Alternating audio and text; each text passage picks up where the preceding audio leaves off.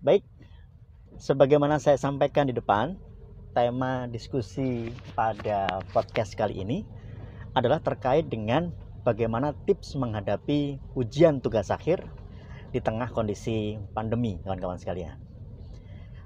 Ada yang mengatakan hampir setahun ini ya, hampir setahun ini pandemi kondisinya.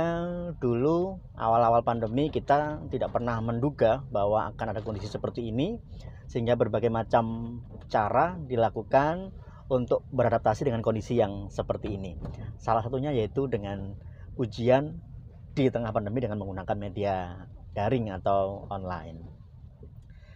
Apa saja tips yang harus disiapkan atau dipersiapkan ketika menjelang ujian tugas akhir dengan kondisi pandemi seperti ini? Berikut saya rangkum ada beberapa tips yang yang bisa kita uh, ikuti bersama sebagai salah satu referensi dalam uh, persiapan untuk menghadapi ujian tugas akhir kawan-kawan sekalian. Baik, kawan-kawan sekalian, ujian tugas akhir di tengah kondisi pandemi dengan media daring tentunya media virtual tentunya ini bagi sebagian pihak dianggap sebagai berkah tersendiri dalam tanda kutip ya dikatakan berkah tersendiri karena atmosfernya suasananya sama sekali berbeda dibandingkan dengan ujian ketika tidak dalam kondisi daring atau ujian tatap muka langsung dengan para majelis penguji. Sebagaimana kita tahu bahwa kalau ujian tugas akhir dalam kondisi normal biasanya secara tatap muka tidak virtual, tatap muka langsung, kita akan berhadapan dalam uh, satu ruangan tertutup hanya dengan uh, kita sendiri tidak ada orang lain dan kita harus menghadapi 4 sampai 5 majelis penguji tergantung dari kesepakatan tergantung dari aturan masing-masing prodi yang ada di masing-masing uh, apa tempat yang mungkin berbeda dengan yang lainnya tapi yang tidak berbeda adalah kondisinya bahwa kita pasti akan mengalami rasa gugup yang luar biasa ketika harus uh, menghadapi hari yang kita tunggu selama empat tahun ketika kita menempuh tugas akhir. Uh, kita akan menghadapi kondisi uh, harus siap secara mental, siap secara uh, fisik, kesehatan juga dan kita tidak punya siapa-siapa yang bisa kita minta tolong ketika kita sudah masuk dalam ruang sidang tugas akhir. Tapi beda kondisinya ketika kita sedang ujian tugas akhir dalam kondisi pandemi seperti ini dengan menggunakan media virtual. Banyak kejadian, banyak kasus kawan-kawan sekalian, bukan kasus ya, banyak kejadian cerita pada saat kami majelis penguji menguji mahasiswa yang tugas akhir eh, ada mahasiswa yang ya mungkin mungkin ya kita menduga mungkin kondisinya memang sinyalnya sedang tidak bagus, tidak stabil. Tapi herannya adalah tidak stabilnya itu ketika kita sedang bertanya sesuatu. Apa? Putus-putus pak? Tidak mendengar dan sebagainya sehingga harus mengulang kembali dan sebagainya. Ini mungkin mengganggu tapi e, bagi sebagian e, mahasiswa ini justru dianggap sebagai trik untuk agar dosen ini mengganti pertanyaan dengan pertanyaan lainnya terlepas dari itu semua kawan-kawan sekalian ada tips yang harus kita persiapkan ketika ujian dalam kondisi pandemi seperti ini tips yang pertama yaitu bahwa tidak semua orang tidak semua mahasiswa ini uh, familiar dengan kondisi seperti ini ya. Tidak fami tidak semua mahasiswa itu familiar dengan menggunakan media uh, virtual seperti ini. Ada yang belum pernah sama sekali menggunakan media tertentu seperti Zoom Meet atau Google Meet atau lain sebagainya. Sehingga mau tidak mau tips yang pertama mahasiswa harus berlatih terlebih dahulu bagaimana tata cara menggunakan presentasi via Google Meet atau Zoom atau apa pun yang sepakati bersama nanti. Nah, e, pastikan bahwa saudara mampu mengoperasikan itu secara mandiri karena walaupun tidak dilarang ketika ujian tugas akhir itu saudara didampingi oleh rekan saudara atau didampingi oleh saudara atau orang tua atau adik atau siapa pun tidak dilarang kita tapi kan tidak elok ketika kita sedang ujian tugas akhir ternyata kondisinya kita tidak paham bagaimana mengoperasikan dan menambah kita makin gugup dan lain sebagainya. Sehingga tips yang pertama, silakan berlatih terlebih dahulu bagaimana cara menggunakan uh, Google Meet atau Google uh, Zoom meeting atau media apa pun nanti itu. Itu yang pertama, harus latihan terlebih dahulu. Tips yang kedua, kawan-kawan sekalian, yaitu pastikan ini nggak mungkin tidak ya, pastikan kondisi jaringan ini stabil. Jika saudara di rumah menggunakan uh, WiFi, maka pastikan aman, tidak ada kondisi apa tidak ada gangguan dan sebagainya. Tapi ketika kondisi rumah saudara jauh dari eh, sinyal yang cukup stabil, maka saudara harus migrasi sementara waktu, berpindah sementara waktu ke tempat yang sinyal itu dapat eh, diakses dengan mudah. Jangan sampai karena gangguan sinyal, saudara bisa menjadi kendala ketika ujian tugas akhir. Banyak pengalaman kami ketika menguji mahasiswa ini, e, misalnya ada lebih dari satu mahasiswa yang kami uji, mereka dalam satu tempat yang sama, mungkin berbondong-bondong mereka ke kampus untuk uh, wifi kampus menggunakan internet kampus yang tidak akan putus misalnya. Ya silakan. Yang penting tempat itu nyaman tempat itu bisa uh, memenuhi syarat untuk ujian akhirnya tidak berisik tidak bising. Saudara bisa menjawab pertanyaan dengan baik mempresentasikan dengan baik tidak ada masalah. Tapi ketika saudara tidak menemukan tempat itu di kampus tidak ada pojok khusus untuk itu ya saudara harus mencari tempat tertentu yang menurut saudara atau secara standarnya memenuhi syarat untuk ujian tugas akhir. Jangan sampai kemudian saudara nongkrongnya di warung kopi atau nongkrong di kafe yang itu simpang siur banyak orang, mondar mandir dan mengganggu jalannya proses persidangan. Wifi-nya memang lancar tapi orangnya e, sangat mengganggu sekali ketika proses ujian itu berlangsung. Itu tips yang kedua, memastikan bahwa internet kita berjalan dengan baik. Yang ketiga, e, kalau yang pertama tadi adalah saudara memastikan bisa mengoperasikan yang tips ketiga ini juga penting, saudara silakan berlatih untuk mempresentasikan apa yang akan saudara ujikan. Jadi bagaimana cara mempresentasikan, bagaimana cara kemudian e, memindahkan tampilan layar dan lain sebagainya. Ini harus dilatih terlebih dahulu. Minimal dengan teman atau jika pembimbing saudara berkenan, saudara bisa berlatih untuk presentasi dengan pembimbing karena waktunya terbatas dan biasanya mahasiswa ini ketika mempresentasikan dia nggak presentasi sebetulnya tapi dia membaca keseluruhan sehingga waktu yang diberikan 5 sampai 7 mungkin 10 menit maksimal terbuang sia-sia hanya di latar belakang saja karena dia tidak berlatih bagaimana presentasi dengan baik kawan-kawan sekalian. Itu tips yang ketiga kawan-kawan sekalian, berlatih untuk presentasi. Apakah perlu tanya jawab? Ya itu terserah saudara, tapi paling tidak eh, itu adalah tips uh, awal ketika saudara um, ujian tugas akhir dengan menggunakan media daring. Tips yang berikutnya yaitu saudara siapkan terlebih dahulu eh, bahan-bahan yang saudara pergunakan sebagai sumber rujukan atau referensi. Seringkali mahasiswa ini ada juga yang ketika ujian membawa seluruh referensinya ke dalam kampus. Bawa dalam satu koper, dibawa semua ketika ujian, ada yang seperti itu. Tapi ada juga mahasiswa yang bahkan tidak membawa referensi sama sekali ketika ditanya sama dosennya, bahkan dia tidak bisa menunjukkan referensi mana yang dipergunakan. Ini juga tidak disarankan. Sehingga kalau saudara sumber rujukannya banyak dari media internet, tidak perlu dicetak, cukup siapkan filenya saja sehingga ketika nanti dibutuhkan oleh dosen penguji saudara dengan mudah mengaksesnya.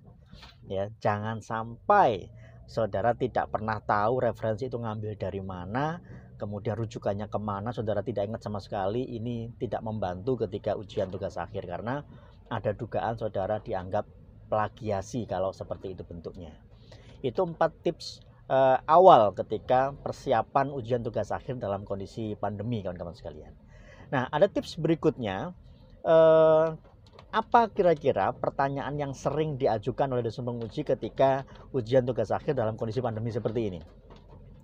Dalam kondisi pandemi biasanya dosen ini cenderung terbatas ketika bertanya karena eh, kalau tidak secara daring dalam ruangan tersendiri mereka bisa berlama-lama bertanya eh, bisa lebih dari 30 menit per pengujinya. Bayangkan kalau ada empat penguji maka bisa 200 menit lebih kalau satu orang penguji 50 menit dia bertanyanya ya 30 menit per orang ya dua jam itu satu kali sesi ujian. Tapi ketika ujian dalam kondisi pandemi seperti ini dosen juga memiliki keterbatasan untuk apa berlama-lama di depan e, media virtual. Bukan karena dosen ini nggak mampu bukan tapi ada rasa jenuh rasa capek dan rasa eh, apa ya suntuk ketika harus selalu menghadapi media virtual seperti itu sehingga dosen akan sangat terbatas waktunya dan akan memilih pertanyaan yang benar-benar eh, tepat untuk diajukan. Apa kira-kira pertanyaan yang akan diajukan oleh dosen ketika ujian tugas akhir? Yang pertama pasti tentang judulnya.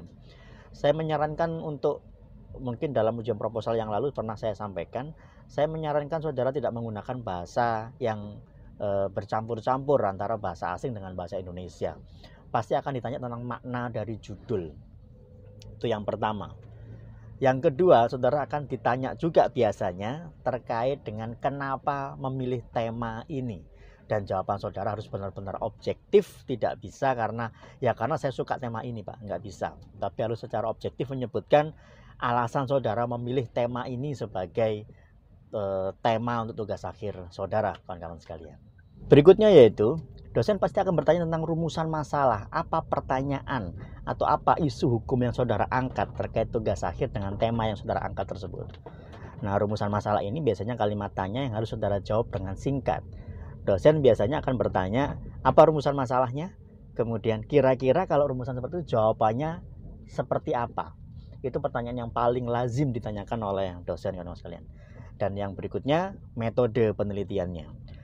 Dalam setiap sesi ujian pasti ada salah satu dosen dari empat penguji misalnya ada salah satu penguji yang hanya fokus pada metode penelitian saja. Saudara akan benar-benar diuji terkait penguasaan saudara terkait dengan metode penelitian. Mulai dari jenis penelitiannya bahan hukumnya jika itu normatif data yang saudara peroleh jika itu penelitian sosial-legal respondennya siapa lokasinya di mana termasuk jika saudara penelitian empiris atau sosiolegal pasti akan ditanya kenapa memilih lokasi tersebut? Dan haram jawabannya ketika pertanyaan itu saudara jawab dengan alasan karena rumah saya daerah situ pak. Atau karena saya berasal dari kecamatan tersebut.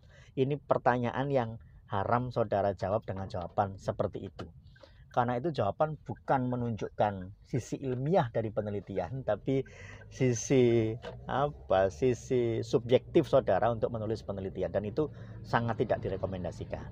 Ya jadi metode penelitian pasti akan e, ditanyakan dengan detail mungkin oleh semua penguji tapi biasanya ada satu penguji yang memfokuskan dirinya untuk hanya mempertanyakan khusus tentang metode penelitian saja termasuk di dalamnya tentang Eh, metode tentang penulisannya. Kadang ada dosen yang sangat teliti, ada penguji yang sangat teliti untuk mempertanyakan ini cara penulisan footnote-nya bagaimana, rata kiri, rata kanannya bagaimana, kemudian cara pengutipannya bagaimana. Ada dosen yang seperti itu, penguji yang seperti ini biasanya memang dosen penguji-penguji yang apa namanya e, memang memposisikan diri untuk hanya menguji khusus terkait dengan tata cara penulisan, tidak secara substantif. Tapi ada juga dosen penguji yang mempertanyakan tidak hanya secara metode penulisan, tapi substansinya juga dan keseluruhan diuji dari A sampai Z. Ya terserah itu masing-masing penguji. Tapi dalam kondisi pandemi seperti ini biasanya dosen akan membagi-bagi secara tidak uh, langsung ya. Ada yang oke okay, kalau Bapak itu membahas tentang ininya, saya akan memposisikan diri untuk ininya karena biasanya waktunya akan sangat terbatas dan dosen sekali lagi tidak akan mungkin berlama-lama ketika dalam media virtual seperti ini.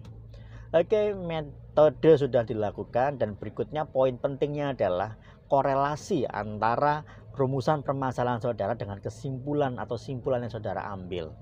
Ada penguji yang langsung pada silakan buka simpulan saudara, buka rumusan masalah. Coba dibaca antara rumusan masalah dan kesimpulan yang saudara peroleh. Di sini untuk menunjukkan apakah kesimpulan itu relevan, kesimpulan itu cocok dengan rumusan masalah yang saudara angkat. Biasanya dari situ sudah ketahuan pertanyaannya apa, kesimpulannya apa. Pertanyaannya apa, jawabannya apa. Baru kemudian jika kesimpulan seperti itu tolong tunjukkan dalam batang tubuh bab 3 atau bab tentang pembahasan bagian mana yang bisa menyatakan kesimpulan seperti itu. Nah, baru substansi akan dipelajari oleh dosen penguji kawan-kawan sekalian. Jadi itu beberapa tips dan kira-kira ancer-ancer eh, kisi-kisi pertanyaan-pertanyaan yang sering kali diajukan oleh dosen penguji dalam ujian tugas akhir di tengah kondisi pandemi yang seperti ini. Kemudian sekali lagi kawan-kawan sekalian kami menghimbau, kami mengingatkan kawan-kawan sekalian eh, jangan sampai muncul kesan bahwa ada dalam ujian yang pernah kami lakukan juga ternyata dia tidak sendirian dalam ruangan itu. Ada banyak supporting system di situ. Dan kadangkala mahasiswa ini kan secara refleks ketika ditanya dia langsung nengok ke kawannya yang memberikan setruman jawaban.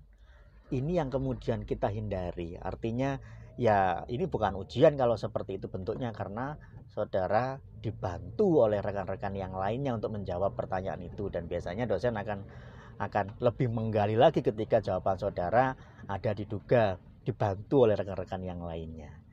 Itu kawan-kawan sekalian. Jadi mulai dari persiapan, eh, latihan, bagaimana cara menggunakan media Google Meet dan lain sebagainya, termasuk Zoom Meet tergantung dari kesepakatan bersama ketika ujian. Itu semua harus saudara pelajari sebelum ujian dilakukan. Termasuk substansi yang harus saudara pelajari dan saudara kuasai dan saudara juga perlu untuk berlatih tentunya bagaimana presentasi yang baik sehingga 7 sampai 10 menit itu bisa mengcover keseluruhan isi dari penelitian saudara. Itu dulu kawan-kawan sekalian tips singkat kali ini terkait dengan tips menghadapi ujian tugas akhir di tengah kondisi pandemi. Semoga bermanfaat buat kawan-kawan sekalian. Terima kasih telah menyaksikan video ini. Tetap sehat selalu. Nanti kita bertemu di T Edu. Salam sehat. Saya T Effendi. Sampai jumpa.